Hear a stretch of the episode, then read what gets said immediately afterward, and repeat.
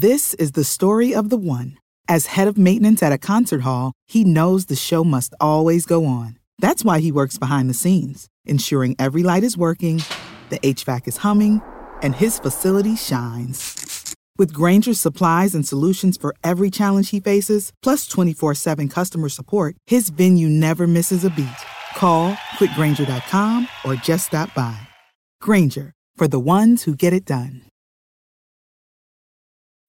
When you need mealtime inspiration, it's worth shopping Kroger, where you'll find over 30,000 mouthwatering choices that excite your inner foodie. And no matter what tasty choice you make, you'll enjoy our everyday low prices, plus extra ways to save, like digital coupons worth over $600 each week. You can also save up to $1 off per gallon at the pump with fuel points. More savings and more inspiring flavors make shopping Kroger worth it every time. Kroger, fresh for everyone. Fuel restrictions apply.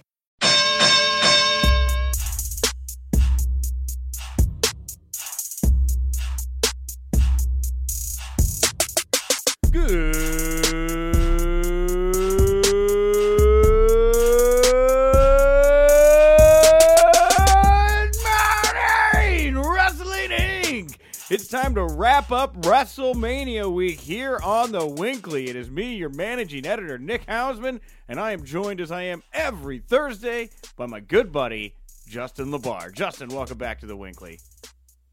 Oh, the WrestleMania hangover in full effect. Ah, man, you know, I was hung. I had the hangover last night. I came back. I relaxed with my girlfriend. We watched some Survivor. So I watched something non wrestling last night. Cleared my brain. Fell asleep early. Uh, woke up early, and I'm not gonna lie, Justin. I am so ready to get back into it. I mean, we are coming back to a whole world of brand new pro wrestling news. You know.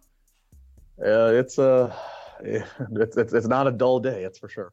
Are you like me? I'm sure. I don't know. I'm sure this is the same for you, where you get so into it, right? You're there, you're covering the show, you're out, you're networking. You can't keep track of like all of the news that's coming in, you know, uh, moment by moment. For me, sitting down last night and catching up on the site, I was like, "Wow, there's so much more news going on than I even thought." Yeah, it's it's this. I mean, it's uh, it, it's hard. It is hard to keep up with. Um, you, you can stress yourself out trying to. Yeah.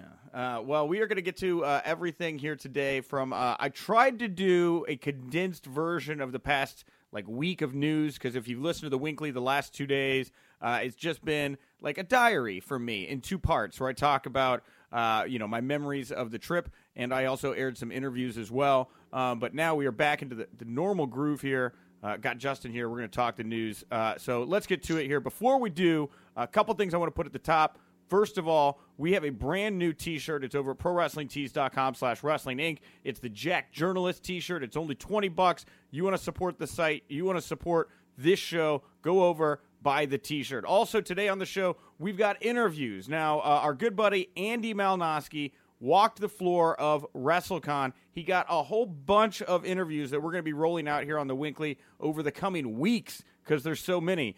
Uh, but today we are going to debut the interviews he did with Road Warrior Animal and Eric Bischoff, who I guess uh, mentions me, Justin, in the new Dark Side of the Ring uh, series on Viceland. Oh, I can't wait to hear that soundbite. Oh, I'm, I'm looking. Well, I guess it's out there. I had so many people walk up to me this week and they go, "Did you know that Eric mentioned you on Dark Side of the Ring?" Um, I guess they're talking about the Lex Luger interview we did one time, and he refers to me as my producer Nick. So there it is. It's out there. Wild, right? Just in just just in case you had any confusion about what the working relationship was. Yes, my producer Nick, not co-host, producer Nick. Uh, but anyway, that was a great interview uh, we did with Lex Luger. I'm actually really glad that one's finding some life. Of all the things we did, that was a that was a great bit of audio there. Uh, and also here on today. Uh, on today's show, we are going to have our good buddy Jesse Collins back uh, after the interviews. He and I are going to be breaking down the G1 Supercard. Jesse is a big New Japan aficionado. Uh, he's also a big ROH aficionado. I, of course, was in MSG covering the G1. And so Jesse and I get a chance to compare notes. And uh, I just think you guys are going to really like this talk. I recorded it this morning. A lot of great insight here. I, I hope you guys uh, stick around and, and listen to it here at the end of the show. But with that, let's get to it here. News you can use, news that'll leave a bruise. Oh, feels good to say that again. Uh, let's start with all of the fallout from WrestleMania 35. Uh, first and foremost, Becky Lynch is now your Raw and SmackDown's women's champions. A uh, little bit of controversy here, Justin. Uh, Ronda Rousey's shoulders were not on the on the mat when Becky pinned her. Um, are you surprised they haven't referenced this? What do you think happened here? Well, I mean, I do think that um, the ref started to uh, count prematurely before Ronda did get her shoulders set on the mat.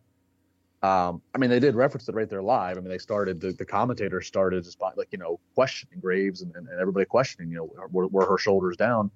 Um, you know, so eh, but the, here's the thing: the bottom line is uh, the match still went off otherwise the way it was supposed to. Becky still won the way she was supposed to.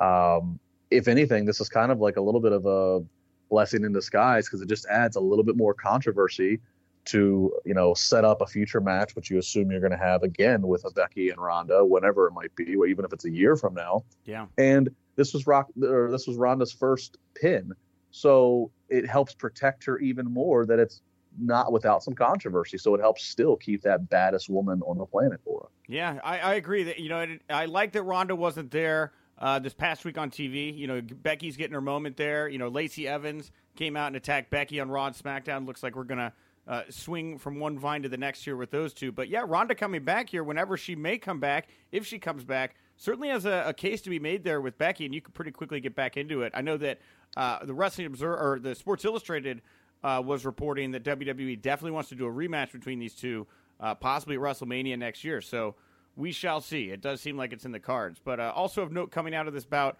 uh, Wrestling Observer reporting that Ronda Rousey significantly broke her hand while throwing punches in this match. And I almost wonder if that didn't play into the, the pinfall as well. Maybe she was just distracted or in pain if her hand was broken.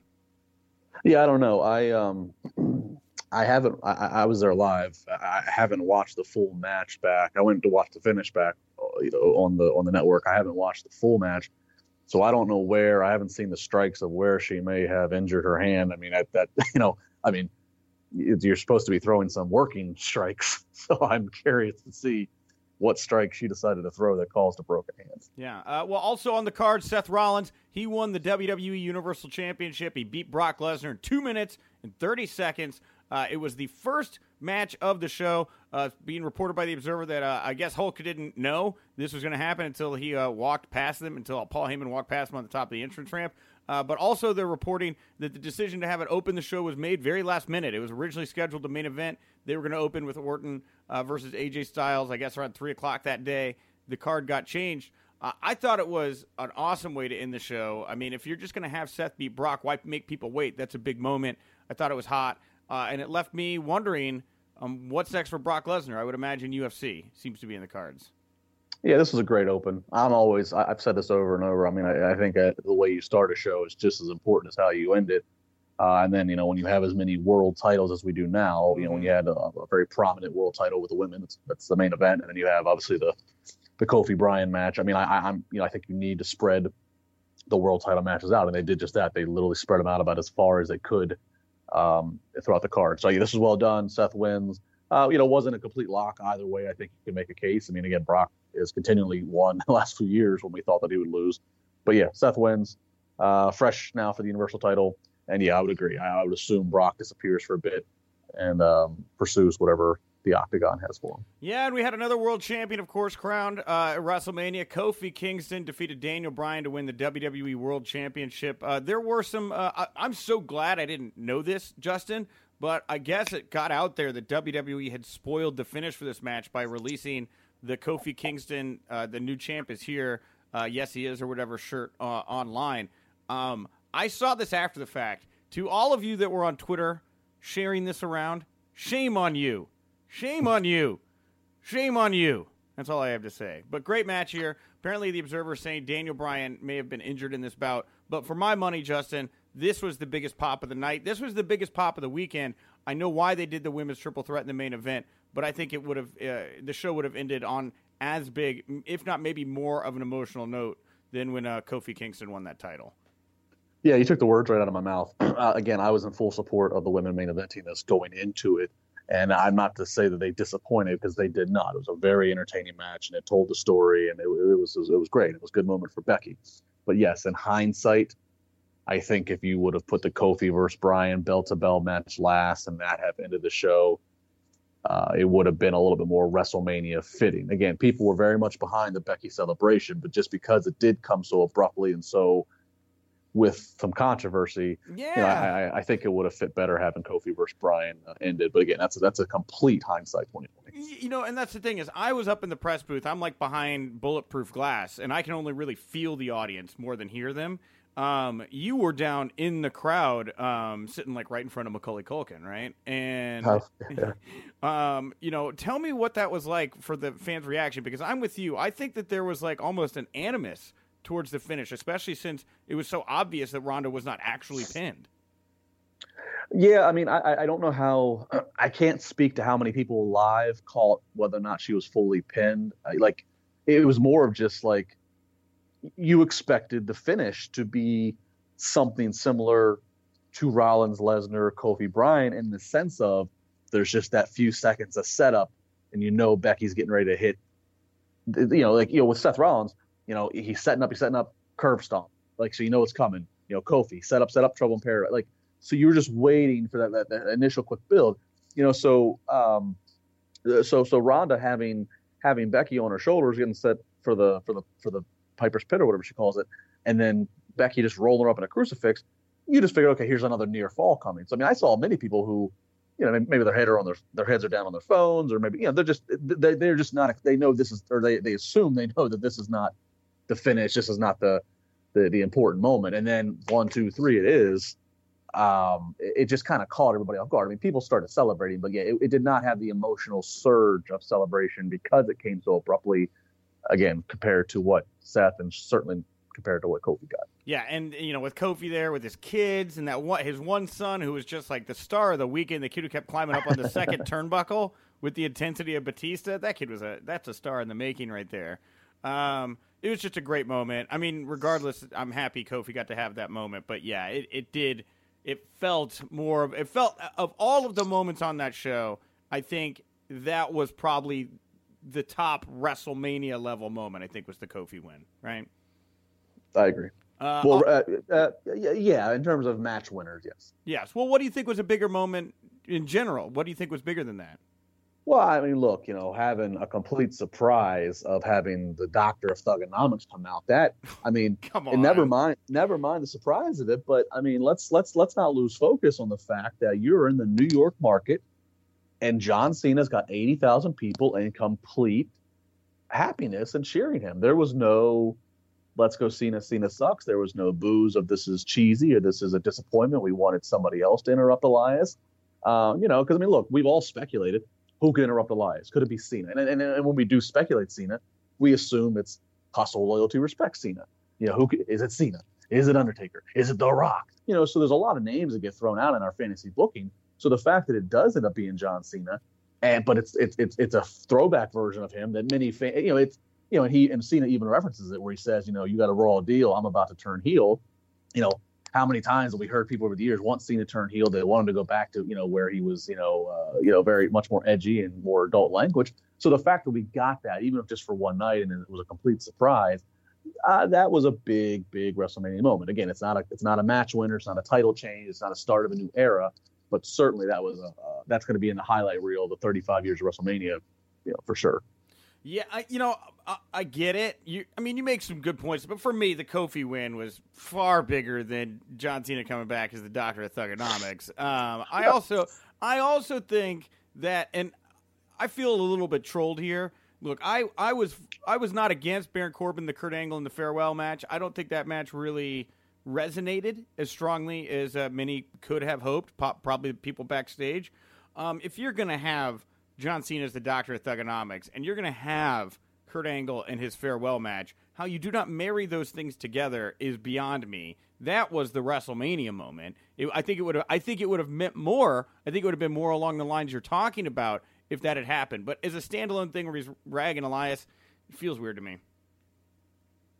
Yeah, teach their own. Yeah. Uh, let's also touch on the fact that Batista has announced he is retired from sports entertainment following his match with Triple H. Uh, largely, I thought this was one of the better bouts Batista and Triple H had. I was a little worried at the top that Batista may have injured himself getting into the ring, but it doesn't seem to. I mean, right? I, th- I was like, oh my god, this guy just tore his quad. Oh my god, this is ridiculous. But you, but you know, it begs the question. You kind of assume that Batista knew going into this personally that okay, like I'm going to go out and do this match, and this is probably going to be it. So it begs the question: Why wouldn't you have just just to make the advertisement sexier? Why wouldn't you have just made this a retirement match both ways? You know, Triple H says if I lose, if I can't beat a uh, whatever he called Batista, whatever he called him in the promo. If I can't beat you, then I'm this is my last match. So why wouldn't you just have some? Why wouldn't you have just made it somehow where it's Batista if he if he can't beat the the power driven, power hungry executive, then I'm retired. Like just to make it, uh, you know, I think I mean as soon as Triple H put his career on the line, I think that probably eliminated, at least to most, at least to people like you and I, that kind of eliminated any possibility of him losing. We're like, okay, Triple H is not going to stop wrestling. He's just, he's in phenomenal shape and he's there. So he's going to keep doing it when he wants to. So at least if they would have had Batista put his on, on the line, at least would have made you go, well, all right, well, at least now I know that I'm for sure probably watching Batista's live. I don't know. I just feel like it's just kind of a waste. Why wouldn't you do it? It, it would have brought no harm if Batista, in fact, did know that he was going to call it quits. Well, and I think he knew he was going to call it quits because if you remember on the Takeover media call, there was that one like UK guy who just straight up asked Hunter about his match with Batista, and Triple H was like, yeah, you know, we're I want to help Batista go out the way he wants to go out. I mean, they were already talking about like how this was yeah. Batista's swan song on the on the media call, you know. Right. So, um, but yeah, for what it was, I mean, shades of deathmatch wrestling. I thought was interesting there with some of the stuff they were doing. That that nose ring spot. It was different. It was a different kind of match. I like this one. Uh, you know, and it was the longest match of the night, uh, over 24 minutes. And I gotta say, I mean, I think if it would have been about 10 to 10 minutes shorter. Sure. You know, I think it was just a little bit too long for what it ended up being. It, it was not, it was not my favorite. It, it, it, did not hit the expectation that I thought it could. I thought, okay, this is probably the last time we see this match. Maybe this is one of the last matches for Batista. I just, and, and you know, and they're not, they're, you know, Triple H and Batista, they're not week to week regular full time stars who are under complete Vince control. You know, I mean, this is kind of a novelty match. Triple H can them can probably do what they want. I just kind of thought that we would see something a little bit more. I don't know. I, I, it didn't hit the expectation for me. It was not my favorite Triple H WrestleMania match. Uh, no, I'm not going to say favorite by far. I, I mean, honestly, my expectations were like minimal for these two. I mean, Batista hadn't wrestled in so long. I don't really. I didn't know. I didn't know how these two would gel, especially since their like mic chemistry did not gel in the build up to this, in my opinion. Um, but you know, for what it was, I, I mean, I'm 100 percent with you. 10, 12 minutes less could have could have been shorter. Um, but they went and tried to have a different kind of match on the card, which I was okay with. Um, it is sad that when you you talk about it being the longest match, I had not realized this was the longest match on the show. Uh, the Observer was reporting that Samoa Joe and Mysterio their match got cut short due to some time restraints that were happening because the gar- the card had gone too long. Um, I believe was that I don't remember where that was on the card. I think that mm, no, that was before Hunter and Batista. I think wasn't it? No, I think I think Joe and Ray were after. Was it right after? Yeah, I think so. Yeah, that was a that was out of nowhere, and I guess Ray's not dealing with an injury or anything, so I just felt bad. Those two could have had a good bout if they'd have had a little bit more time, you know. Yeah, Triple H and Batista was uh, I think they I think they were longer by about a minute change than what Kofi and Bryan were. Okay. Um, well, uh, also on the card here, a couple other uh, new champions crowned. The IIconics won the WWE Women's Tag Team Championships. Um, I guess there's like a bit of controversy around this year. I'm not, I, I haven't been able to like dig too deep into this as I'm still catching up on everything. But like Sasha Banks pulled out of Wendy Williams her appearance last minute due to a family emergency a couple days ago, and then like Bayley fought Alexa Bliss uh, on Raw, and I guess there were rumors that Sasha was supposed to be in that role. Um, what are you hearing about this? What's going on here with the women's tag title picture, in your opinion? Well, first off, I mean, I I, I like the IIconics. I I think that they um they uh they kind of remind me in a, in a way they had they had that, that Edge and Christian kind of goofiness to them. Um, but mm-hmm. but I think that they can continue to get better in the ring. Um, sure. Oh, and by the way, you're right. Samoa Joe and Ray was before Triple H Batista. I thought so. so. Okay. Yeah, I'm looking at the order right now. Yeah, I don't want to put um, the heat on them. Yeah. Um, in, in, terms of the Sasha stuff, so I've seen the I've seen the so this is I've seen Sasha and she's used the hashtag if you only knew, and she canceled the appearance of the Wendy Williams apparently very late, and so the Wendy Williams production people were obviously very agitated by that. Um, then there was like a back and forth with like Sasha and Alexa Bliss, where I think she, I think Alexa Bliss blocked Sasha. Yeah, and Sasha Sasha like screen grabbed it right, and then posted the photo Yeah. of it. Yeah.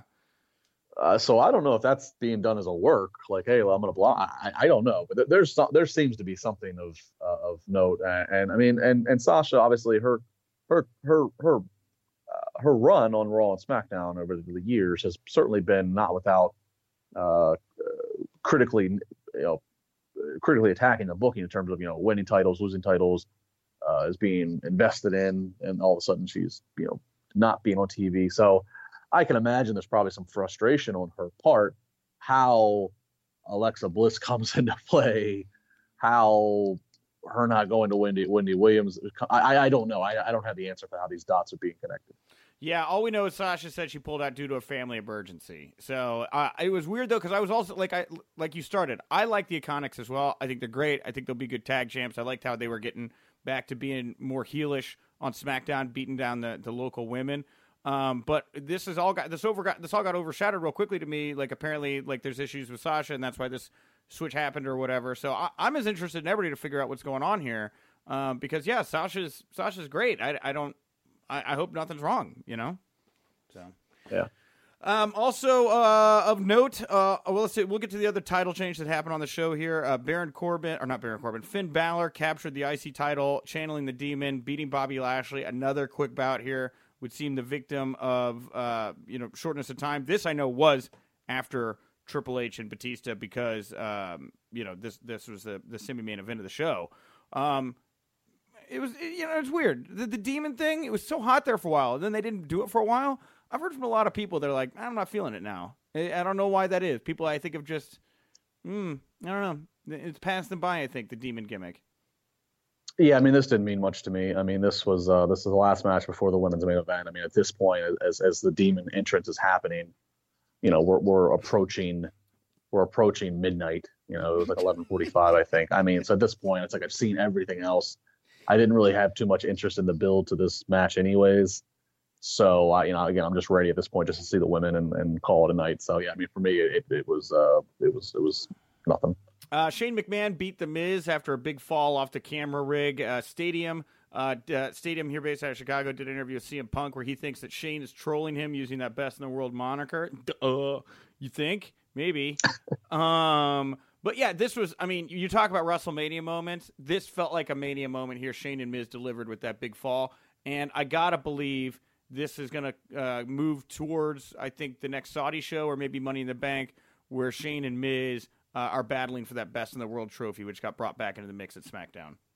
And if you go to my personal Twitter at Justin LaBar, uh, if you scroll back to Mania Day, uh, I actually and I took some live video. I, I was sitting in the hard camera section, so I was up, uh, I was up and behind where they where they were, and I got a, a pretty interesting angle from uh, of the suplex and the fall. So you can check that out.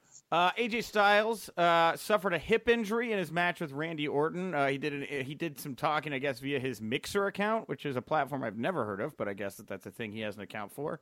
Um, where he said that nothing broke, he got the X-rays back, he should be all good. So there's your AJ Styles update. Uh, also, also coming out of this match, Randy Orton had to apologize to the fans for the bright light in their eyes during his match with AJ Styles. Uh, this has happened a couple years in a row now with these bright lights and stuff. Uh, I would think it's just because it's so hard to imagine every single angle in the arena, but sucks to hear the fans' experience got ruined like that. Yeah, and the fact that you know Orton's Orton's kind of know. I mean, you know, Orton's a veteran, so you just just by that uh, status alone, you do you kind of assume that he probably, you know, has a pretty open door policy with Vince, and he's going to speak his mind and, and what have you. And he, he's also probably just going to speak his mind on social when he wants to, and you know, he's got some again, he's got some status, so it's not like you're just going to um, disrespect him and, and what have you. Uh, so the fact that he went on and on social media and uh, gave the apology and kind of you know, it had a tone of of, of of of upset as he should be that you know people couldn't watch his match because of the damn production, you know, of, of the lighting. Um, you know, that kind of says I'm sure he had some frustration that he that he that he vented that you know him and him and him and AJ are busting their butts to uh, you know, do this match and and and and you know the crowd is just distracted by this. So uh, yeah, I mean every year if it's you know whether it's lights or I remember in Miami some years ago it was people were chanting about how the the, the palm trees, like the, the, the pillars that were holding up the lighting scaffolding and, and the whole. Oh yeah. Uh, it was palm trees, and they were very thick palm trees. So you know there was a, a range of rows and sections on the corners that you could not see anything. I mean, it, I mean it's you know getting these massive crowds that WWE's touting, and of course you know you know very profitable live gates. It all comes with a risk of of you know trying to accommodate people. Yeah, so let's talk about the records they broke here. Uh, towards the end, I was given a press release, which I'm holding in my hand right now, and uh, uh, it says here WrestleMania 35 was the second highest grossing event in WWE history, only behind WrestleMania 32 at AT&T Stadium in Texas. Um, it broke the record for MetLife Stadium's highest grossing entertainment event. It uh, grossed 16.9 million dollars, surpassing the previous record of 12.3 million, which was set by WrestleMania 29 in 2013. Uh, it was also the third most attended WrestleMania of all time. WrestleMania 32 in Dallas did 101,000, 101,000 change. WrestleMania 3, Pontiac Silverdome, allegedly did 93,173 fans. And then, of course, WrestleMania 35 uh, did 82,265. But, you know, these numbers, Justin, how seriously do you take these numbers? Well, there's obviously some freebies and some inflation and stuff like that, but there's no denying that it, it still doesn't take away. You know, we can get we can we can nitpick over specific digits, but it's obviously it's one of the you know just just by just use your damn eyes. It was obviously one of the most attended, and I completely believe one of the highest grossing. I mean, there the, the ticket market now. Again, you know, my main sponsor on on my Wrestling Rally podcast is with Ticket King, uh, TicketKingOnline.com, and you know we did the suite, the tailgates, all that stuff. So uh, I, I, get very clued into the ticket market these days, and you know the market of what the tickets were just just an hour or two before the doors opened was insane. I mean, it, it, it, there was no you know sometimes when you get close to events, concerts, wrestling, anything, you know, people, ticket brokers or whatever, they get desperate and then the prices will drop, you know, because I just need to get rid of them at this point. That did not happen. The prices just were insane. I mean, like the, the, there, there were people, and I know that it's gone. I know that some accounts went viral and there was complaints. There were people who ended up buying six hundred dollar tickets to sit halfway behind the stage and the screen, and they could only see half the ring, and they and they spent six hundred something dollars. Like that's insane. That is just an insane price to pay to be able to see half of a ring and not even be able to see the entrances. It, you know, that's just so I completely believe that they had one of the highest gates ever. Uh, also, uh, coming out of this weekend at WrestleMania, Big E tweeted that him and Hulk Hogan had a chance to talk backstage. He said Big E said he would like to think that everyone has a path to redemption, and he thanked Hulk Hogan uh, for taking the time to apologize and uh, hear si- his side of the story. You you got a little bit involved uh, and but maybe you're responsible for this conversation, Justin, because you tweeted out that uh, the New Day didn't stand for Hulk Hogan when he came out at the Hall of Fame. Yeah, I mean, obviously, if you watch the network, you could probably catch that. I mean, they they, they weren't standing. Yeah, I mean, I did tweet it, and it, and it was, I mean, I had like a, I had several thousand likes and retweets and whatever. So I mean, yeah, it was certainly a conversation that I, I know that I was helping. Uh, I wasn't even trying to start a conversation. I mean, I, I literally just did, just doing live coverage and just just giving people uh, hey, if, if, if, you haven't caught this, here's some just some observations. Um, so yeah, that they, they, they did not stand at all the New Day when Hogan came out. Um, they didn't react. You know, they didn't laugh. They didn't do anything in terms of, of any positive reaction. Uh, but hey, yeah, good if, if if and Hogan talked about you know whatever whatever their issues are, whatever whatever Biggie felt like he needed to you know whatever. I, I mean, good that they uh, you know were able to talk and move on from it. Yeah. So uh, we will see if that helps uh, helps uh, Hulk's position here on the company. Of course, they brought him back at a WrestleMania, but you know there was a lot of rumors about his relationship with uh, some of the members of the roster following his backstage uh, speech. So you know we'll see here. Time will tell. Like Big E said, everyone should have. A, uh, like to think everyone would have a path to redemption. Um, we also had issues with the transit following WrestleMania. Uh, the uh, city of New York blaming WWE for their show going over. That's why there there weren't enough trains. How was your experience getting out of the venue uh, of MetLife, Justin?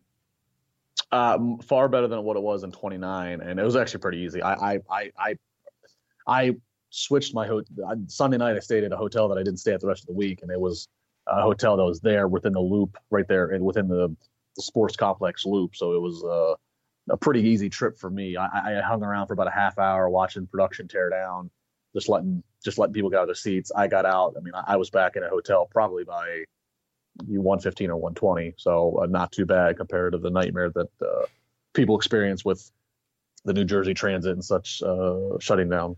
Yeah, what a wild. Yeah, I also like you. I, I managed to have an escape route planned. Uh, I wasn't staying as close as you were, but I had a, a, venue or a restaurant I knew nearby that I could walk to, and I was able to get a car from there. But it was just chaos out there. It was it was wild, you know, walking past those train stations being shut down and everything. So I hope. Yeah, it, there's there's going to have to be. I mean, if W, I mean, you know, and look, apparently, I guess like WWE didn't inform New Jersey government until really late that they were going to go until really like last minute that they were going to go this long. I think the New Jersey governor had some quote like "This is dog ate my homework" type of excuses from WWE. I mean, so kind of ugly stuff here. It, WWE is going to have to. You know, New, New Orleans is a great city because everything's right there. You can walk, but New WWE's going to have to make a habit here of, of if, if they're going to have this many people, and great on them that they're able to get this many people to these events. They're going to have to shell out. I don't know if it's a hundred thousand or if it's if, if we're in the millions here of expense, but obviously they have the money here. They're going to have to invest in some type of look. We're going to have, you know, t- t- 200 shuttle buses or 100. Uh, they're going to have to do something to where they really bring in some some some shuttling and transportation help get people in and out, even if it's in and out to then a, a major I don't know. The yeah. WWE is going to have to take some positive PR and provide some quick well, transportation just to get people off the grounds of these stadiums. Yeah, and you know, honestly, like when I see an environment like that, like I worry a little bit. You know, like what if something had happened? What if somebody gotten trampled or something like that? You know, like you know, who's the heat get past you on that one? So. Yeah. I'm with you. I like the shuttle idea. That'd be great if they could uh, accommodate more fans more easily. Uh, last bit coming out directly of WrestleMania. Uh, Pat McAfee on his radio show shared a story about how Michael Cole uh, flipped out on him uh, right before the pre-show kicked off because he decided to wear uh, a, a, suit. He had a custom uh, tuxedo made that had like shorts instead of like suit tuxedo pants. They were like tuxedo shorts. I guess Michael Cole thought that this was going to destroy him in the eyes of Vince McMahon, uh, not let him back. But after Vince was showing a photo, I guess, of LeBron James wearing suit shorts, Vince was like, "I'm hip to it. Sure, yeah, let him wear them. I don't care." Uh, and then everything died down. But the way Pat tells it uh, Michael Cole went off on him, and he nearly left the show before it started because he just didn't want to be yelled at and treated like a child by Michael Cole. I've heard a lot of stories about Vince and stuff acting like that. This was the first time I'd ever heard about Michael Cole uh, going off the leash like that. Well, I think Cole was going to bat for Pat McAfee first off. I think Cole. Yes. I think Cole's been a supporter uh, of Pat. Uh, Cole, you know, Cole is is generally in charge of all the announcers and all the on camera kind of talking heads like that. So I mean, from Cole's perspective, you know, he probably thinks, okay, this is this is partially my ass. You know, like if, you know if this is the first time that Vince is seeing this guy Pat McAfee and he's out there at WrestleMania, Vince's baby, doing a parody of a of a, of a tuxedo, and if Vince takes that as a, as disrespect, you know, it, it, there might be some heat that's going to come back to Cole. So I get Cole's um, involvement and, and, feeling, you know, of his involvement in the situation. Yeah, I mean, whether or not he should have handled it the way he did, I, I'm not, I can't, you know, who am I to say? But it's funny because Pat even said I think he said it on his podcast prior to Mania that he was going to wear something, you know, because I mean, Pat's just his own style. You know, you had him on the show. Pat Pat was going to wear something that was that was different, and he said that either it's going to be either really liked or really not liked. So I mean, he kind of he knew that this was coming. So, but I mean, at the end, I'm glad that it all worked out. And uh, yeah, yeah. yeah. Wild story. Wild story. Go listen to it. Uh, let's move into some news coming out of Raw and SmackDown. Lars Sullivan officially made his main roster debut. He attacked Kurt Angle on Raw. Then he attacked the new tag team champions of SmackDown, the Hardy Boys, the next night. Uh, how do you think uh, Lars's uh, dual debuts came across here? Uh, short and sweet. Obviously, we've been anticipating it. I mean, he looked dominant. Um, I like the music. I like this kind of like a little horror effect in his music. Mm-hmm. Um, yeah, I mean, I, not too much to judge. I mean, he didn't you know, he didn't botch anything. I mean, it was very again very quick, just kind of come out and do some power offense. And obviously, they picked good victims. So they picked very sympathetic babyface victims, and in, a a retired Kurt Angle, and of course, very you know loved Hardy Boys. So. Uh, so far, again, short and sweet, not much to judge. So far, so good. Uh, we'll see uh, how many weeks or months it's just the reign of terror of attacks before we get into some meat and potatoes storyline and promos and stuff like that. A little weird that the Hardys would win the tag titles, though, especially over such a dominant tag team as the Usos, only to get laid out by a single man. You know, that was the only complaint I really heard from people was like, "Oh, how how can they squash the champions?" What's your what's your response to that? My response, well, I mean, I, I and I see I see that question, I see that criticism that, that criticism question. My, my response, I guess, would be being the fact that Superstar Draft is next week is maybe for whatever reason WWE needed they they were determined to get those tag titles on the Hardys this week, but obviously still felt that they were a good choice to have Lars attack. So that just that's just how it came out that they wanted the Hardys to be champions going into this, this shakeup next week, and or it was just that that that was on purpose and they figured okay let's have the Hardys win the tag titles. People want to celebrate, and here comes this guy who's going to ruin and crash the party. Yeah, there's the response, everyone, to your to your criticisms of that booking. Uh, Sami Zayn also returned on Raw. Uh, he returned cutting a promo on fans after taking a loss on Raw about how uh, the fans were ungrateful and they've uh, gotten an ego now and they think that they're in control. Uh, he did more of the same on SmackDown, or he teased it on SmackDown in the dark match segment. He really came out and roasted the fans again before Kevin Owens laid him out with a couple stunners. Uh, I like this Sami Zayn. Um, it's a little similar to the character Daniel Bryan is playing now. I wonder if they keep them on the same brand or even pair them together. Would be my my wonder going forward. You know. Yeah, I, I did notice the similarities, and I do think adding Sami Zayn to the the Bryan entourage would would be fitting. Um, I thought the promos were good, uh, especially the one on Raw. I was there live to see. I thought it was good. Um, you know, the fact that he came back on his night back and he lost. I mean, I still think that there's some, you know, like okay, let's let's see how much value. Let, let's see how important he is on the pecking order as as the booking goes now week to week with him back. But I do think one of the best options creatively for him could be to pair him with Daniel Bryan for sure. Uh, Undertaker also came out on Monday Night Raw, appeared, laid out Elias. Uh, he was the other name that people were like, "Oh, is he going to interrupt, uh, interrupt him at WrestleMania?" You got both. You got John Cena and the Undertaker. They both got their hands on Elias here. Um, very. It wasn't until this moment I didn't realize this was like the first WrestleMania without the Undertaker in, in quite a while. They, they they held him off until Monday Night Raw. Oh yeah, no, I, I walked out of Mania thinking that like, wow, this is pretty uh, pretty historic. Um, yeah, this was a great segment. This was fun. I, I know it. You know, for a guy like Elias who's been a wrestling fan all of his life, I know that's got to be you know for that's got to be a huge moment to have that, uh, or a huge just back to back night of having the segment with John Cena, which he's had many before, but still it's still special. And then of course one with Taker. Um, I would imagine I, yeah, I would imagine probably if there was some purpose to this, that this maybe leads to. We've heard Taker being booked for a Saudi show, so this would probably be a Saudi Saudi match. Yeah, and Taker's looking good, man. He looks way better than he did the last time he was in competition. Yeah, I mean he looks trim, real trim. Yeah, he looks fit, you know. So I'm I'm interested to see Taker. You know, I know he probably can't be happy with some of the fan reactions and criticisms of his last couple bouts. So I wonder if he dropped that weight and wants to have a couple real classics here again. At least that would be my hope if he's sticking around. Um, sure. the, the fans um, really turned on the main event of Raw. Uh, I was there live. It went from a plus 10 to a negative 10 after they got the, uh, the tease of the winner take all match between Kofi and Seth, only to be made into a tag match at the bar.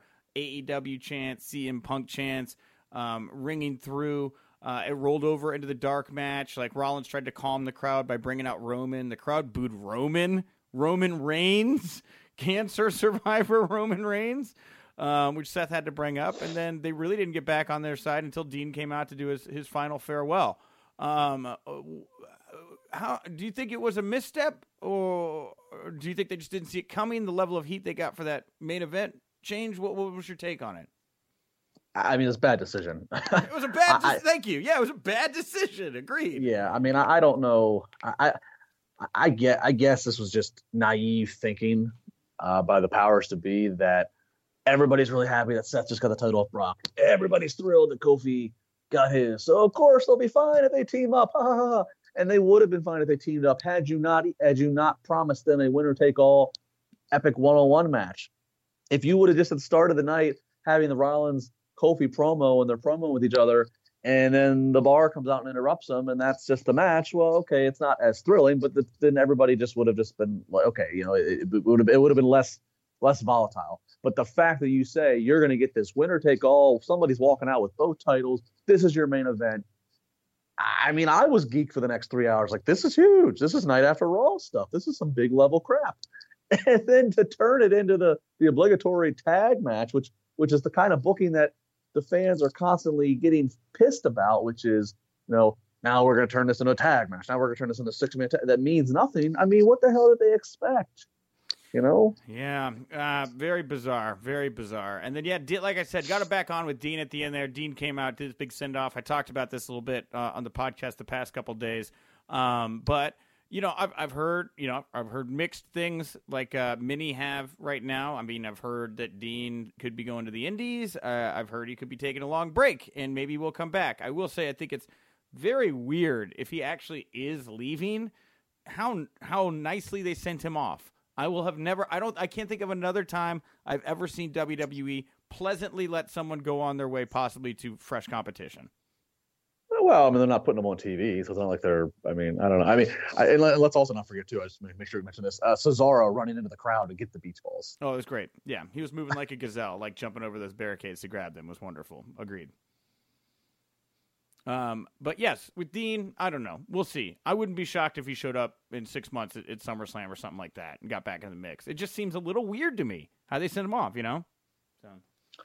Well, absence does make their heart grow fonder, so they want to capitalize on whatever this situation is. And if they do let him just go away for a while and then come back, that's not, that certainly would be the re-energizing that his character would need. Or maybe he comes back and he's completely repackaged. Yeah, who knows? But uh, I'll believe it when I see it. In regards to the Indies and AEW, I'll leave it that way. Uh, EC3 the next night on SmackDown in the dark match before the show uh, debuted with a manager, new manager. His buddy Drake Maverick now on his side. I was excited to see these guys. Uh, EC3 with Drake took on Luke Harper and, and Luke's first match back to the main roster in front of a live crowd, big live crowd. Uh, EC3 took the loss here. Um, of course, Luke Harper recently talked about how unhappy he was. Now he wants to make strides. I see this as a big win for both men. It was a dark match, so another loss isn't going to kill EC3. But I will say this: he seemed a hell of a lot more engaged and having more fun with Drake along his uh, by his side, and I hope they keep them together. And I and I hope Harper also gets to, to continue to look strong. I thought these were uh, both good moves on WWE's part. Yeah, Drake's a good talker, so uh, it, it, can't hurt to try it. Um, and then finally, here coming out of SmackDown backstage news, PW Insider reporting yesterday, Road Dog gave his uh, word to management that he's going to be stepping down as the SmackDown co-head writer, co-lead writer. Um, he, uh, from what the report says, was just burned out by Vince McMahon's constant desire to, to make changes. And you know, SmackDown, I guess something must have happened where the next day he walked in and he said, "I, I can't do this anymore." Uh, big loss here. I think Road Dog had been responsible for really helping to bring SmackDown to where it is now. It, just became a much more enjoyable show, I think, once he took over as creative. Uh, yeah, I mean, I guess you know nobody's immune to the frustrations that can be when you're trying to put you know a lot of effort into things, and you know your your boss, who you know has the right to ultimately trump your uh, decisions, is constantly changing things. You know, um, I, I mean, first off, it, Road Dog's been in a creative situation for more than three years. I mean, that's that's an eternity in this day and age in terms of being on a WWE creative team. Given the fact that they're how like I mean how long each individual week is and just how long their years are when you really break it down. So uh, I, am sure that you know I, am sure that some kind of a break is probably needed or just even just a decline in responsibility if possible. Um, you know, I mean, who knows? I I, I almost wonder.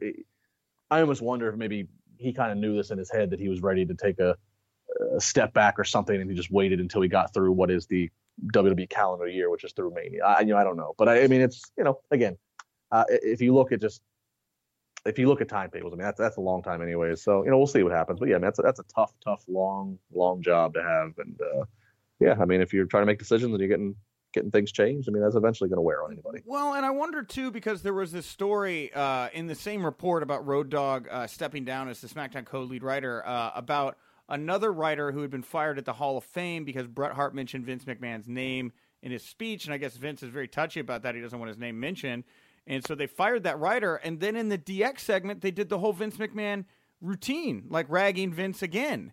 And uh, I don't know if maybe that wasn't something that played into Road Dog there, where he was like, "This is ridiculous. You just fired this kid for for something stupid." I don't know. That also kind of lingered in the back of my mind, you know. Uh, yeah, I have no clue. I, I think there's probably more to that story of the of the writer with the Bret speech, I, and I don't know. I mean, there's a lot of questions, and I'll, and I'll write them off. You know, one is obviously, you know, there was a very unfortunate situation in the Bret speech of like of, of the fan that's that rushed the ring.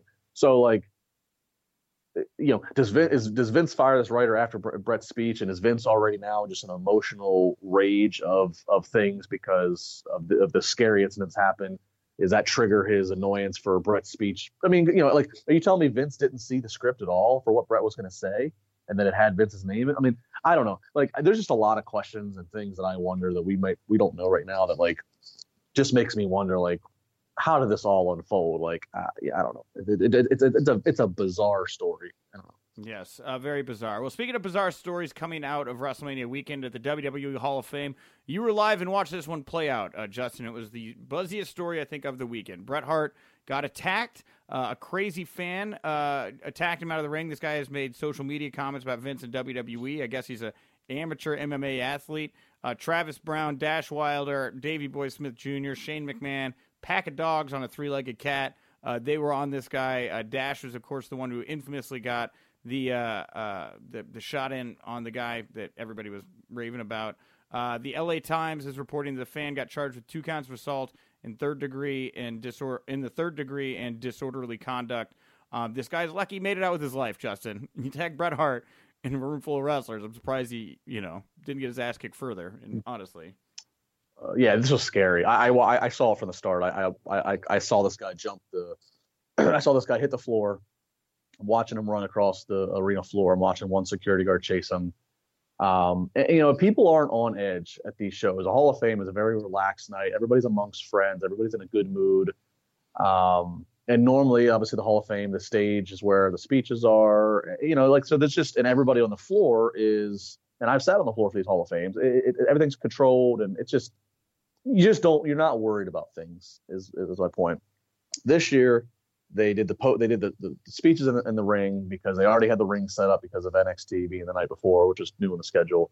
Uh, so basically, there's no barricades anywhere on the floor. There's no barricades separating. You know, the, the only barricade is just what separates the arena floor and the, the lower bowl, which is a very easy barricade to jump over, which this guy obviously showed us. It was scary.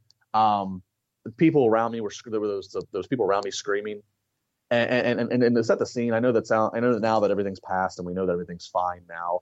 You have to remember, as everybody's in a very relaxed mode, and and, and you just see this rogue guy go into the ring and then physically attack this 60 plus year old man. I, I don't want to use the word like terrorism, but you had this feeling of something's wrong. This is not right. This is scary. This is this is negative. This is something bad's happening luckily, obviously, the situation was quickly diffused, and he was, you know, whatever. But it, this was a this was an extremely, extremely unsettling moment, and uh, and I and I and I would have to imagine moving forward if they continue with the same setup of the ring and what have you with the Hall of Fame and such in the future, that they will have barricades, or if barricades don't look aesthetically pleasing, there will be a whole lot more of security standing in place and in guard to prevent anything like this. Yeah, very scary. Um, Post wrestling reporting that Bray Wyatt is expected back on WWE TV soon. Um, it, you know they're airing these new Buzzard in a Box vignettes um, on Raw and SmackDown. That's what I'm calling them, the Buzzard in the Box vignettes. Uh, I would think this has to be an allusion to Bray's imminent return. Correct? Or the second coming of the uh, Gooker. Oh, you're right, son of the Gooker. That's what that's what everybody needs. Uh, and lastly, here we'll shut out with an A. We'll, we'll wrap up with a little bit of AEW news. Uh, first of all, Triple H and Shawn Michaels, after being provoked by Billy Gunn, took some shots at AEW at the Hall of Fame. Uh, WFAN was recently speaking with Jim Ross, who's the new senior advisor for AEW. He said AEW is going to have a two-hour show starting in October. He said when you guys find out who the network is, you guys are going to be doubly excited. At Fight Oracle uh, on Twitter is now reporting that Warner Media Group, which operates Turner Sports, TBS, and TNT, is reportedly going to be presenting AEW at their upfronts to advertisers later this month. Um, that's in line with everything I've been ha- hearing. I absolutely think they're going to be on TNT um, or or TBS, but most likely TNT would be my guess, considering the the legacy and the history there. Uh, if true, and uh, you know they've got that Tuesday night Dynamite I would think we're going to see a Tuesday night, uh, sounds like two hour show starting in October from AEW on TNT, which is crazy and exciting to stay to say out loud. And if that's the case, I think that WWE counters on FS1 by dropping NXT on that Tuesday time slot to go head to head with them. Um, you think my my money's correct here? You think I'm on the pulse, or do you think I'm off base? Uh, I definitely think you're somewhere in the range. I think it's all. I think everything you said is very possible. And then I just wonder with SmackDown. You know, Fox said openly that uh, uh, SmackDown being on Friday nights, it's probably a short term thing. So then it makes me wonder, okay, well, where the hell do they move SmackDown if it's not going to be on Friday and obviously it won't be on a Monday? Yeah. Uh, do they, you know, I mean, I agree with you. NXT seems like based upon the crowd, you think AEW is initially going to garner that NXT is WWE's best chance to combat such on a Tuesday night of a head to head.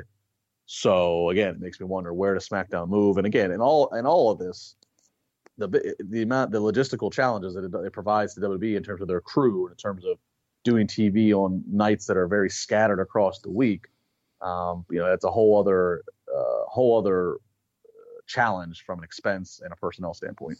Uh, and lastly, here, Eli Drake was released by Impact Wrestling this past week due to some controversial comments he made about the company. Um, and PW Insider is reporting that some in Impact believe that he is AEW bound.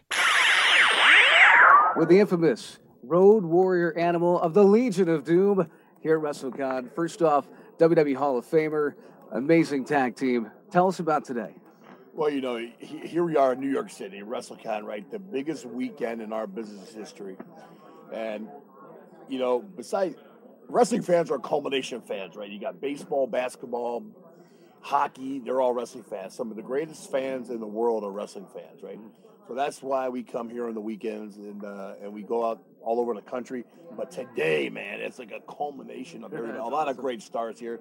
I'm here next to Teddy Long and Bret the Hitman Hart and Sergeant Slaughter and you know Arn Anderson and the Iron Sheik of all people, oh, right, man. bro? It's going to be awesome, man. So it's a great time. It's always great to see the fans. Come on out here today at WrestleCon. Get on the put on the 1992 SummerSlam gold pads for a picture. That's awesome. It's awesome. That is pretty sweet. You know, and Animal, got to ask you, you know, Road Warriors, of course, redefined tag team wrestling, became the team in wrestling. Tell me about all the experiences when you look back on your time as a Road Warrior. Do, do things get more special for you as time goes on? You know, uh, this year marks number year number 35 that Hawk and I would have been together. And Hawk's been gone since 2003, right? So it's kind of like a bittersweet thing. But, you know, it's a testament of time that we did something right in the business, you know, and the fans loved us because we were a product of the people. We didn't try to insult the wrestling fan. We were inner city guys. We got lucky. We made it. We're two gym rats, bounced in bars, did things we shouldn't do, collecting money for people. But and we made it, man. And that's why I think our relationship with the fans are, is phenomenal. Mm, and you know, one of the most infamous moments in wrestling history. You go back, Starcade, the scaffold match and then the pumpkin throwing you guys yeah, did, you know, yeah. throwing those pumpkins, smashed them. Tell me about the scaffold match. I mean, how scary was that? Uh, scaffold match is probably one of the worst matches I've ever been involved in. You know, you're 30 feet above the ring on a three foot wide scaffold. I was 320 pounds, so I was like Magilla Gorilla up there on the scaffold. And it was wobbly and shaky, and uh, sometimes our own crew couldn't put it up. The union crew had to put it up and it wasn't the same scaffold. I'll tell you that right now. but that was probably the most dangerous match, besides barbed wire matches and cages and towers of doom and all that stuff. The war games, you know, I've been involved in a lot of crazy matches, man.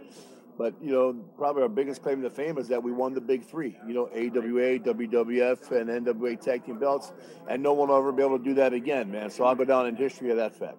There'll always be that road warrior pop. Right. Ah, that, and that's you know describe that to people. Talk about that road warrior pop uh, through the curtain. They're watching it and gorilla position, things like that. Uh, what is it about that pop that just really stands the hair up on, on your back. Well, I mean, it's it's like raising the roof, man. We Hawk and I had the ability that that when our music played, people went freaking berserk because they knew someone was going to get an ass kicking. Yeah. And uh, that that's just the way we presented it, and we went out there and we always gave the fans 110 miles an hour, 110 percent, and uh, we never took a night off. You know what I mean? And, and fans work hard, man. A lot of these fans out here, man, God bless them they budget their checks, whether the beginning of the month or middle of the month or end of the month, right? And they budget to just go to our events. So you gotta be. I, it pisses me off when guys take a night off. You gotta give them 100%, man. That's what it's all about. Just two more quick things from Road Warrior Animal here at WrestleCon, New York City, Manhattan. If Hawk were here now, what would you tell him? Well, I would have to tell you, to say Hawk, if Hawk were here now, you know what you'd say. Oh, what a rush. That's what Hawk would say. He would have a blast, man. He loved New York City. You know, we did our first photo shoot here with Pro Wrestling Illustrated, and we were coming up the subway, and literally there was a wino sitting there on the ground, and, and uh, Hawk goes, Animal, I ain't got no cash on me. Give me a $100. So he and I both give this wino a 100 bucks. He was down and out on his times, you could tell, man, and the guy was having a hard time, so he ended up with two hundred dollars. Probably went and bought two two hundred dollars for the Boone's Farm. You know, you know. So, bro, yeah, man, it's awesome, man. But um, last thing, any final messages here to all the fans here at WrestleCon? What a rush! Yeah, man, come on out, bro. I'm going to be here from nine to four today. Same thing tomorrow. I'm also doing metal, uh, mark out at the Meadowlands with JR on Sunday morning, you know, so come on out.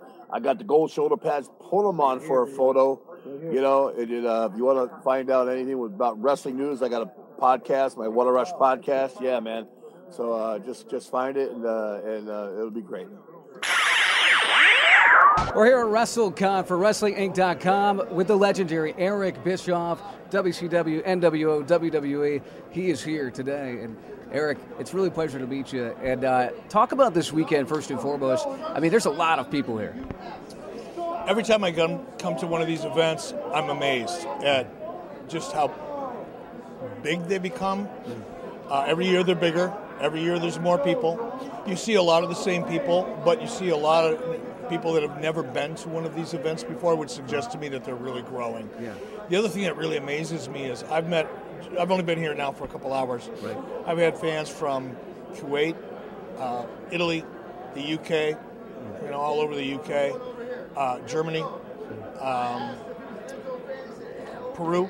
Wow. You know, it's. I mean, wrestling is such an international footprint, and you really notice it when you come to an event like this. Yeah, it's pretty special. Of course, WrestleMania 35, the first ever WrestleMania where women will be highlighting the main event. Talk about that progression. I'm sorry. Talk about oh, that Enzo progression. over here is making a little. He's like blowing the roof off the building over here. I can't hear anything. Yeah, I, talk about that progression with this main event, with, with the women's evolution. Well, obviously, it's extremely interesting. I think it's timely. Um, the the audience was ready for it, and I think you know culturally here in the United States we're ready for it. And then you can't find three more capable, compelling, um, interesting athletes to compete in it. So I'm, I'm very very happy for all, all three of those ladies. They're, they've they've worked their guts out. They've worked so hard, and to be able to accomplish that, I think is such a a main event status is such an amazing thing. I'm, I'm very proud, not of them because I didn't have anything to do with it, but I'm proud for them. Well, fantastic, Eric. Just two more quick things here. We'll get you back to your fans here at WrestleCon. Is you probably get a question, oh, hey, what's your favorite moment all the time? But best moment, worst moment in your career?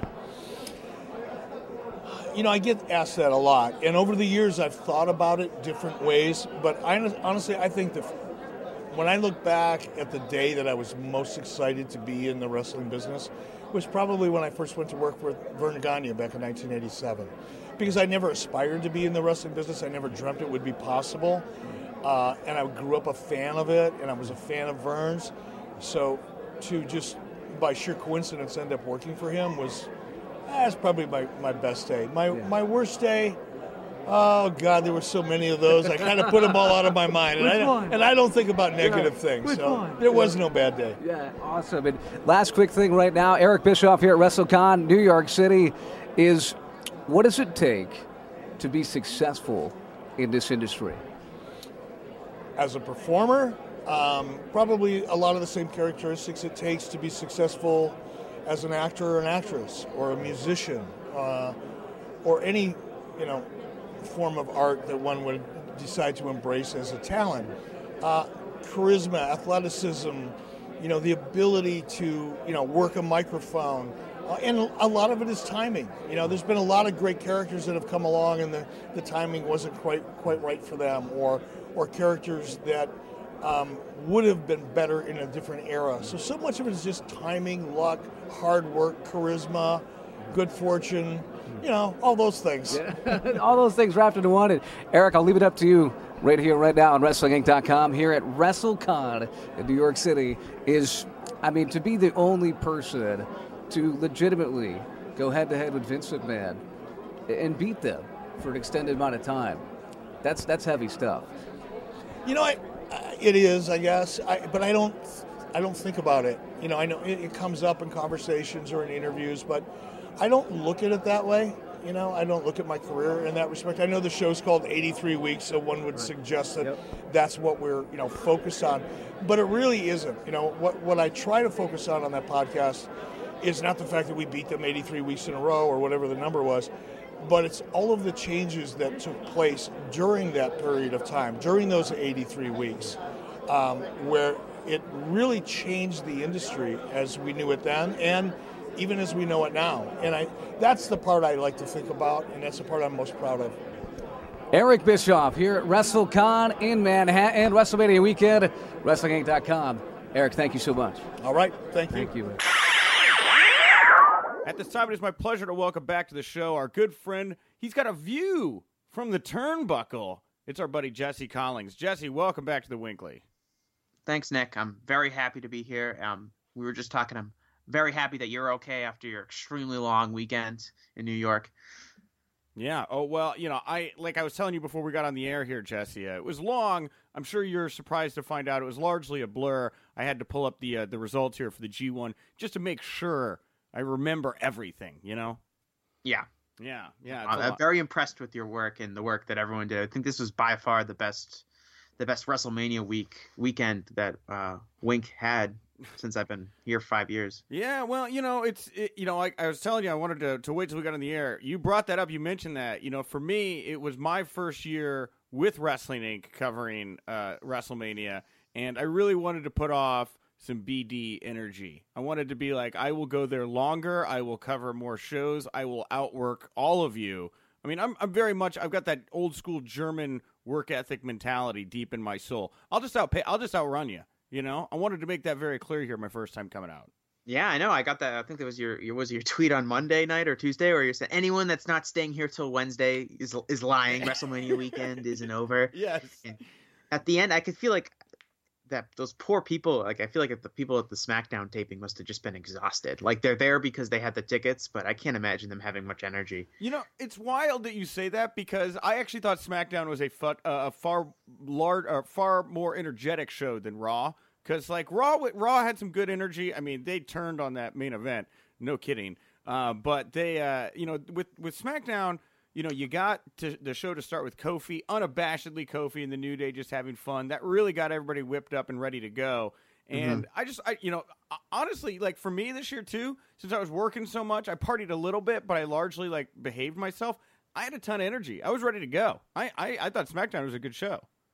I think maybe maybe people just had to get over the wall Mm. Like mm. they had just been at some point you just get so exhausted where it doesn't matter anymore, mm-hmm. and then you started picking up energy again. Yeah, well, you know, I don't know. Uh, you should listen to the episode I did yesterday. I recapped my adventures over the past two days on the show.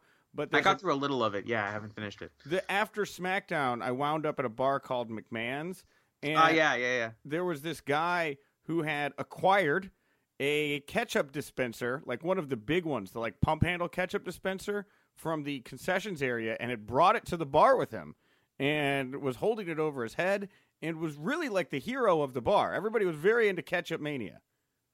Yeah, well, I saw that. I said that's when I really started getting worried about you, Nick. I started worrying about the crowd you were falling into, and I was like, "Oh, these are Nick's friends now. This these scound these these scoundrels that are stealing ketchup dispensers from Mass from the Barclays Center." You know what I didn't say in the podcast though was I talked to his buddy, and uh, his friend told me that the night before he had acquired a mustard dispenser as well. So this was not like the first time for this guy. It's like you know Pokemon. He's got to catch them all. All them dispensers. Yeah, the relish dispensers in New York got to get mm-hmm. uh, be on high alert. They better mm. have a photo of him saying, "Do not allow this man to enter the building."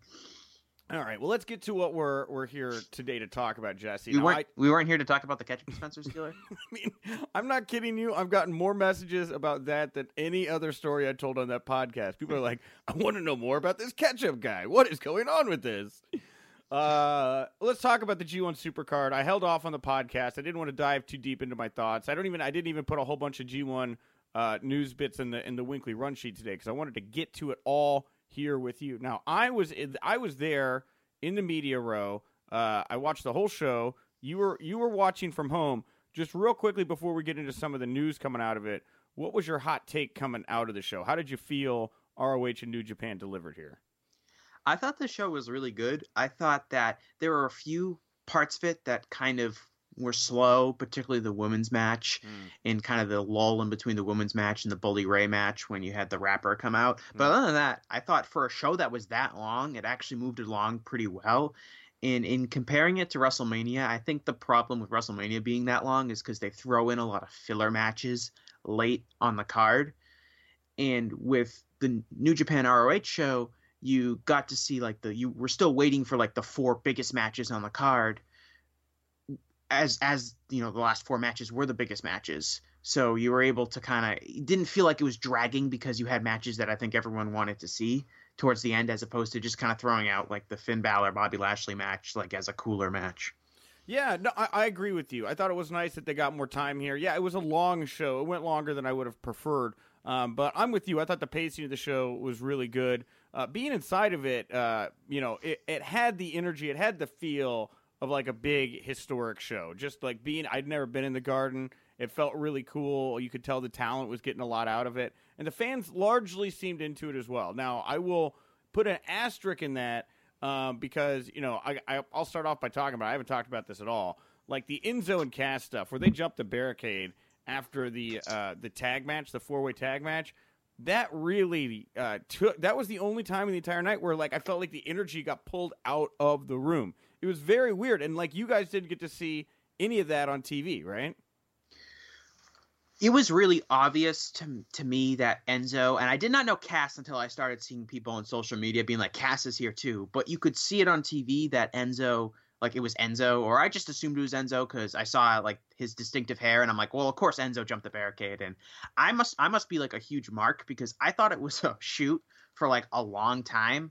It wasn't until really like the next day where I was certain certain it ended up being a work but it was weird. The way they filmed it was like if you wanted to convince people that it was a shoot, they did a really good job because they cut away from it and they had the announcer like the um the commentators kind of talking and they were like killing time talking about like the Zack Sabre Jr. Hiroshi Tanahashi match that was upcoming. Yeah. And like they did like a really bad job talking about it. Like it was like, yeah, that British heavyweight championship, it's a it's a big title. Like it was very they made it look like it was very clear that they like were not prepared to start you know waste five minutes talking about this match because it was so they were delivering it in such like an awkward way. And that was really convincing to me to be like wow they like did not know that this was going to happen. And maybe they didn't. I don't know if the announcers knew or not. But if you want i mean that enzo and Cass thing that's one of the the key like negative takeaways you can have from the show is that ring of honor is trying uh, to build up their roster again. They obviously were uh, hit pretty hard by the elite leaving because those guys were the biggest draws for the company, and they're trying some different stuff. And some of it I really like, and a lot, it was all evident at the G1 Supercard. But some of the other stuff I don't think is going to work out too well.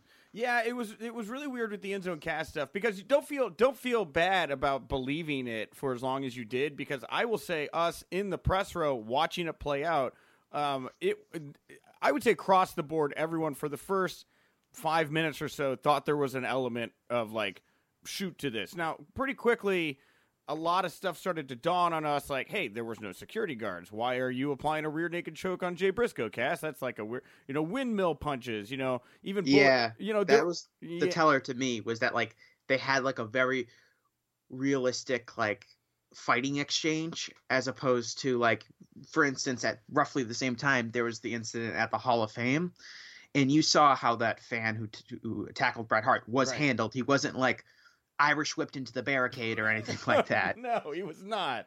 No, he was beaten within an inch of his life by some very angry big men. And uh, you know, it was funny because we we had all been in. We were all in the press room. We're covering the G1. The Bret news breaks, so we all get distracted by that. We're all having to cover the Bret Hart story at the same time. We're all covering the G1. It became a mess. And then the Enzo Cass stuff happens, and we're all just like, what is going on right now? You know, and I think that had the Bret stuff not happened, there would have been a little less legitimacy given to the Enzo Cass stuff as soon as it happens, if that makes yeah, sense. Yeah, you kind of put in a mood, right? Like, mm-hmm. you're like, oh man, like, and, and like Enzo, like, to be fair, from Ring of Honor's perspective, like, if you were to tell me that a former wrestler was going to try to jump the barricade at the G1 Supercard and like said, guess who it is, the first person I'd pick is Enzo because he's been kicked out of wrestling events before for causing a scene. Yeah, you know, and it, I think that it's it's just an interesting pick, and I get it. Okay, you know, people are gonna be like, oh, look how much attention they got, look how many people uh, are were talking about it, and it's like for me, you know, I I get it. But I don't think this was a good move on their part, and I heard that uh, like unilaterally from a lot of people here uh, this past weekend. I mean, it, it, regardless of the backstage heat that Enzo and Cass uh, allegedly have, where most of the locker does not want to be working with them. I just think if you're an ROH fan, those guys don't work your style, right? You're not going to be turning on ROH to watch Enzo and Cass go out there and do that. If you're a w, not- if you're a WWE fan, I don't. I think they're. I think they've soured on Enzo and Cass. I don't think there's Yeah. interest there. I don't know who you bring to the table with this move. That's what I'm saying. Yeah, they're not the typical kind of people that Ring of Honor bring in. Ring of Honor is built on guys having really good matches, and I get it. They're, you know, they lost a lot of star power in the last few months. You, and you got to find. You think you go out there and you're like, we need names. We need someone that we think can draw. Here are these two guys that are names. They're they were popular at a time during a time in WWE, but I don't really think that they're going to be big impact players in Ring of Honor. And whatever fans you bring in, because of Enzo and Cass, I think you're also at risk of losing fans who don't care about them. Personally, I don't really want to see Enzo wrestling anymore. That's something that's not appealing to me as a fan. Maybe to some people who still really like him, it definitely is, and they might check out Ring of Honor. But as someone that's been a Ring of Honor fan for a long period of time, he's not the kind of guy I expect them to bring in. I will say one thing, um, and it's a little different, but um, if you remember, like maybe five years ago, uh, Ring of Honor brought in Matt Hardy, and it was right after Matt Hardy had kind of ran in TNA when when Hogan and Bischoff were there, and he wasn't really he kind of flamed out in TNA. He wasn't in good shape. He just wasn't. He he like could kind of he kind of felt like this old stale guy trying to hold on to the end end of his career. And I was like, what is Ring of Honor, who at the time, you know, had Kevin Steen and Roderick Strong and Red Dragon and all these guys. And like, what is Ring of Honor bringing in, doing, bringing in Matt Hardy? He is not the kind of guy that Ring of Honor normally brings in. And Matt, to his credit, did a really good job playing this heel character of like I'm this big famous guy and look how much money I have and all these you know stupid indie guys don't like me because I'm so famous and it really worked and he actually was a great heel and that kind of turned began to turn around his career. He went back to TNA he came up with the broken Matt character and really you know salvaged the rest of his career. And I think maybe Enzo the idea is that Enzo could do something similar but again there's a big difference between Enzo Amore and Matt Hardy, who's at the time was still basically a legend in wrestling and was, you know, had a pedigree of being a really good wrestler and a good entertainer, while Enzo does not have nearly that kind of track record that Matt Hardy had. Yeah, I mean it's apples and oranges to me. I do think that's an interesting comparison, but you're right. I mean the the pedigree and the the camaraderie that the Hardys had built with the the wrestling community was very different. You know, and there's a there's a couple other things I want to say about this first uh, before we because we'll touch on a couple other things here in just Yeah. a little bit. But um I felt bad because you, you talk about how the announcers were like, oh, you know, distracted, and they weren't really putting over Zack Sabre Jr. and Hiroshi Tanaha- Hiroshi Tanahashi on commentary. Um, the fans would, didn't. I mean, this was a good. I I couldn't tell you what happened. I mean, everybody was so confused and just distracted by what had just happened, and they were all on their phones. I, I felt so bad for Zack Sabre Jr. and Tanahashi because I felt like the the attention from their match was taken. I also felt bad for the Gorillas of Destiny here, who had just won the tag titles, and the moment was also taken from them for this moment. Those are two New Japan moments that were taken from them by an ROH decision. And I don't really think it was until Ibushi versus Naito uh, started happening that people really started to get refocused on the show again, if that makes sense. Yeah, watching at home, definitely the Gorillas of De- Destiny. People kind of forgot that they were uh, they had won the match, and but I will say, uh, watching at home, the Tanahashi Sabre match, I thought the crowd was actually really into it. Oh I thought like I, I Maybe it was remember just seeing like wow this is a crowd that's really into like submission wrestling like more so like I've never seen a crowd that big get like Yeah. really into like submission holds and stuff like that so I thought maybe I mean- obviously in the in the arena is, is probably it might have been different but at home at least to the viewer at home I thought that the crowd was was making noise for for, for the match Okay, yeah, that's it. That's interesting. I'm glad to hear it came across like that on TV, and maybe again it was just like the environment I was in because I'm in you know the press section, and we're all trying to like get answers, you know, so we can tell people what the f is going on. So Yeah. you know, uh, you know, I think that may have been it. But I, you know, I heard from other people too when I when I just brought that up after the show. I was like, "Do you guys remember watching this?" They're like, "No, we were all on our phones." So I, don't- I don't know. Um, uh, lastly, on this, um, you know, I, I was asking around trying to figure out, you know, what happened here because it just seemed like such a cluster. Um, I have heard, um, though I don't think I could ever get this confirmed on the record from from either creative, but it did sound like the ROH and New Japan creative teams were being very protective of their booking and not allowing it to get towards one another in certain ways. And for that reason, I'm not 100% certain that the New Japan talent in this situation um, either knew at all Enzo and Cass were going to do it. I don't really believe that. I think they knew there was going to be something involving them. but I don't think they knew that it was going to happen in that moment, which is why I think you saw an exceptionally pissed off Tama Tonga uh, in that in that situation, and um, it's just it's just weird to me because if you watched it back, and and there's a, there's a, the reason I say that I believe the credibility of those stories I was hearing is if you watch it back, ROH is doing that story at the same time New Japan is doing a completely Yep. different storyline at the same time where Yano is taking the IWGP titles and doing like the comedy spot at the top of the stage. You had just com- two completely different storylines colliding on on the top of each other in that moment. And um, I, I, to me, it just sounded like a mess. And you know, I think New Japan showed up and did their thing and was contributed a lot. But I am a little, I'm a little perplexed about ROH's decision to execute that the way they did. And again, just take attention away from what I thought was that title change. And uh, you know, again, for me in the stadium, I I felt like I was. I, I, I got robbed a little bit of the Tanahashi Sabre match because I was just you know so confused about what I was watching. Yeah, I think that's a good point to make. And um, the Ring of Honor and New Japan relationship is is very interesting and will probably continue to be interesting um, now that this Madison Square Garden show is over. Yeah, I agree. So you know, we'll see. I think they've got like another, a little less than a year uh, contract together, New Japan and ROH. I also heard um, that New Japan may not be too happy about what happened in the ladder match, where a fan got hit in the chest with a ladder by when Jay Lethal chucked it out of the yeah, ring. we saw that on TV. How did that come across on TV? Uh, bad. I didn't see it up close. I mean, So- did, did, did so you? the ladder was like it was like two ladders that had been like wedged in between each other that made it look like an X. So it was like kind of this cool ladder structure, but what made it it made it really unwieldy, and uh, like Jay like was like just trying to like pick it up and get it out of the ring, and he threw it, and it since it's so awkward, it kind of like bounced off of the outside area and like part of it like bumped into a fan and the fan like I, I didn't really see if the fan got like whacked like right in the teeth with it. I think they were probably okay but you know the crowd after that was chanting that's a lawsuit and yeah, that is you know that's not the first thing. Do you remember a couple of uh i think last summer i forget which specific show it might have been the cow palace show where they had the incident where the guys got whipped in front of the barricade in front of the announce table and they uh, it was Jay White and Juice Robinson, I think, and they toppled over the announce table, and and Jr. you know fell backwards off of his chair, and that was kind of an ugly oh, scene. that, that So- was that was at the G. That wasn't uh, ROH. That was the G one Long Beach show. Or no, Right. no, was it the Long But- Beach show or no? I think it was the Cow Palace show, Okay. um, in July, but I might be wrong. It was one of the shows they had in America last Sure. year. Yeah, I know what you're talking about. Yeah, and I mean that was a kind of another incident. I mean, you got to avoid tho- those kind of things. Even when Jay was picking up the ladder and trying to get it off of the over the ropes, I was like, this is a like not that doesn't look super safe that he has that.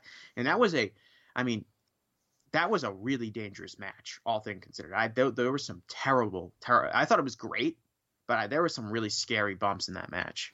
Yeah. Um. You know, I, I, scary, but it's a ladder match. You know, you're going to see some scary stuff in ladder matches. You know, these guys. You know, this was a statement show. I think these guys obviously wanted to make a statement. I'm really happy they went with Matt Taven with the title, just because, like, a, I like Matt, but b, you know, they've had this storyline building for this guy for so long. Um, about how he's been robbed of the title. There's a conspiracy against him. If not now, then whenever. I feel like if he hadn't won at the Garden, it would have been impossible to get him back to that main event picture. So, you know, we'll get to see how Matt Taven does on top. I'm I'm optimistic, but you know, you know, he's been with the fans kind of hot and cold over the past. Uh, Nick, I think that's one of the key takeaways of the show, which is in general, Ring of Honor was trying to create new stars that people Yeah. can get invested in, and that's what you saw with Enzo and Cass. That's what you saw with the uh, the Allure group, the Beautiful People That's right. uh, reboot, and I think uh, that's what you saw with R- Rush winning the 30 second match or whatever. And I think that's what you saw in the main event because I think a lot of people thought I thought Marty Scurll was going to win it just because Scurll's probably the most popular wrestler in Ring of Honor. But I think long term, you have to get more guys over at the main event level. Mhm. And putting the title on Matt Taven, I think I really like what they've done with Matt Taven. I like his story. I think his character is really good as, as he's got a really complex, thorough character of this guy who believes he's, you know, destined to win the world championship and he hasn't done it yet and he's a heel but there's something admirable about his conviction and how de- like how he's destined to win this and he's kind of done it. He's had I like the idea that he has the Kingdom, which are these you know TK um, and Vinny Marseglia, who are just like uh, you know they're all New England local guys, but they're kind of like they're not like big stars, but they're his boys, they're his guys, and they're this tight unit, and they're gonna try to do it together. And I just think he's gotten, I think he's kind of gotten a bad rap because I think wrestling fans today, and this happens a lot in WWE, but everyone's kind of guilty of it, is that once you get pegged in at a certain level, it's hard to climb up past that level. And for a long time, Matt Taven was a mid card guy in Ring of Honor. He was kind of playing the third wheel in the uh, Mike Bennett, Maria Kanellis group. He hadn't. I don't think people took him seriously as a main event talent, but I think he's put in main event work for like the last year. So I think he's a good choice to have, but I'm not 100% sure all fans are going to buy it because they see him at a certain level. And sometimes in, in wrestling, it's you, once you get put at that certain level, it's tough to get past. Yeah being viewed like that. Yeah, we shall see. They're definitely giving him a chance to run here, and I and I'm with you. You know, it's going to be time will tell with Matt Taven as the title holder. But uh, you know, again, if not now, then when? And I think that you know, they're, at least they're rolling the dice here, and they're going to give him a shot to to prove himself, like you said, at that main event level. Um, speaking of main event level, I'll wrap up here by asking you about uh, Okada taking the title back here, uh, defeating Jay White. What do you think the decision? How do you think they came to that decision, and what do you see coming out of it? What do you think is next for Okada and Jay White? Well, the goal was always to get the title back on Okada. Okada is New Japan's. He's the face of the company, in, in a way that now it looks like, um, like kind of in the way Roman Reigns was supposed to be the face of WWE, or a more a better apt comparison was the way John Cena was. It's always going to come back to Okada at some point in time. Mm-hmm. And so this was kind of like Jay White winning the title was kind of basically, I'm sure that as soon as Jay White won the title, the idea was Okada's going to win the title back at the G1 Supercard. I think that was they wanted to do a title change at this big show, and I thought the match was really good. I think Jay White still isn't over the way I think New Japan wants him to be over. I thought he felt like just a guy in the ring with Okada. It wasn't a clash of two big superstars. It was a clash against Kazuchika Okada and his opponent. And but the one thing I will say about Jay White as champion was that it was refreshing because it did seem like you had a lot of new matches to do. And Okada's the champion again, which is great. He's a great champion. He has great matches with everyone, but it doesn't seem like there's a lot of fresh matchups for Okada to have. You know, he already he just wrestled Sanada at the end of the um, New Japan Cup. He, can he go back to him versus Tanahashi? We've seen that. Even though the matches are great, we've seen that a lot. Um, you I don't know if you want to do him and Naito again. To me, it seems like Naito would be a good pick to win the G1 and, and, and wrestle Okada at Wrestle Kingdom. I mean, then you have Ishii, you have Ibushi, but it all seems like stuff we've seen before. At least with Jay White, there was a, a cavalcade of new matches that you could have, and I think that's going to be a problem for New Japan is just kind of keeping things fresh because they really, you know, especially with Kenny uh, gone, that's a that's a total main event star that you don't have anymore yeah. for these big main event level matches, and I don't know who they're going to have to help liven things up. You have that's why I think you know you're seeing Ospreay get a bigger push, and you're seeing Zack Sabre Jr. get a bigger push because they need more main event guys that can be in these big title matches. Yeah, absolutely. All right, well, Jesse, I want to thank you so much for sitting here, taking the time to chat with me about the G1 Supercard. Uh, you were the guy I wanted to talk to about it, and so when when Raj was like, "Hey, you want to talk? I was like, of course, Jesse and I. We need to talk to you on Supercard. Um, so uh, with that, what do you want to plug, promote, put over here? What do you want to tell people to find you on on the internet? You can find me on Twitter at Jesse Collings. J E S S E C O L L I N G S. I don't have anything coming up this week uh, on Friday, just because I'm taking. I've just like you, Nick. I've just had so much wrestling in my life. I need to take a, a quick break, and I can't write anything right now. I had two things posted last weekend, so if you want to check out my WrestleMania review, uh, that's online at WrestlingInc.com. My uh, NXT Takeover review and my G1 Supercard review are all up at WrestlingInc.com. Thank you very much, Justin, for the top of the show. Thank you to Andy Malnoske for going out and sourcing those interviews with uh, Eric and the Road Warrior Animal. Uh, we will be back tomorrow um, on the Re- Ringside Wrestling app. It's free to download. It's going to be a Friday Weekly. Uh, we're doing regularly in video form. Me and Raj Giri breaking down the top five, six, seven stories of the week. Um, so you can find us over there tomorrow. Uh, also on tomorrow on the Tuesday episode of the WINCLY, we're going to have more interviews that Andy did at WrestleCon. But I also is going to have I'm going to have one of my first uh, original interviews uh, from coming back from WrestleMania weekend. I'm going to be sitting down with the one and only The Rocker Marty Jannetty. He's my first interview back, Justin. Marty Jannetty. So, uh, yeah, right. on Tuesday, me and Marty are going to talk, and you hear more from Andy in the interviews he got at WrestleCon. Uh, and also on Tuesday's show, I want to go ahead and start to tease. We got a big announcement, guys. I got stars in my eyes. I got a big announcement here coming for the WINCLY on Tuesday. Can't wait to let you guys know. Uh, all right, Justin, what do you want to plug, promote, put over here to wrap up today's episode of the WINCLY? Uh, follow me on Twitter at Justin LaBar. Friday morning, my wrestling reality podcast will drop. I'll talk a little bit. I'll talk plenty more about the weekend and go more in depth about things that didn't, we didn't talk about on here, including sitting with Macaulay Culkin and that experience. Uh, and if you happen to uh, be anywhere on the East Coast and you get to Meadville, PA, uh, this Saturday we have our big IWC Wrestling Night of the Superstar show. Sting, the Hurricane, MVP, Hardcore Holly, yours truly. Uh, it'll be a great show. It's, again, it's IWCWrestling.com in Meadville, PA uh, up in the northwestern part of PA. So if you're in Ohio, New York, wherever, get to Meadville this Saturday night. All right. And uh, yes, guys, I'm at Wink Rebel over on Twitter. Thank you so much for listening. Thank you so much for supporting. Go follow us, Wrestling Inc. Audio on iTunes. Leave a five star rating, leave a nice review. And remember, if you winked, you didn't miss it.